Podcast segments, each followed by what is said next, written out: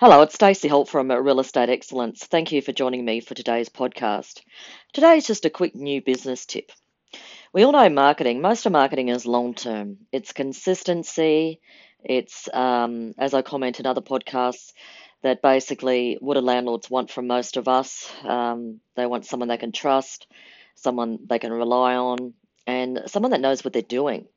And there's many ways you can demonstrate that. And obviously, when you've got the business, it's through performance and service and just being consistent and delivering.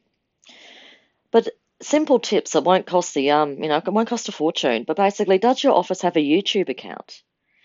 Do you upload links of walkthroughs on your iPad, iPhone, smart device of properties that um, that you have coming up for rental for rent? There's so many things you can do for free, and they're right at your fingertips.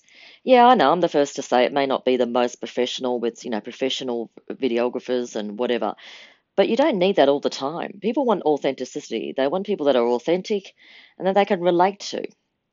So, does your office have a YouTube account? Do you upload video walkthroughs of your properties?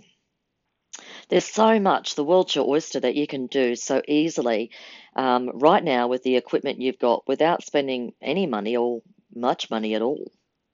So, members of Real Estate Excellence, Chapter 2 is prospecting, and I've also do new business training, uh, particularly from a compliance perspective, plus issues um, and exciting things like this to be creative and uh, be a point of difference. So, uh, realestateexcellence.com.au, Platinum PME members with the Property Management Excellence System, go to Chapter 2.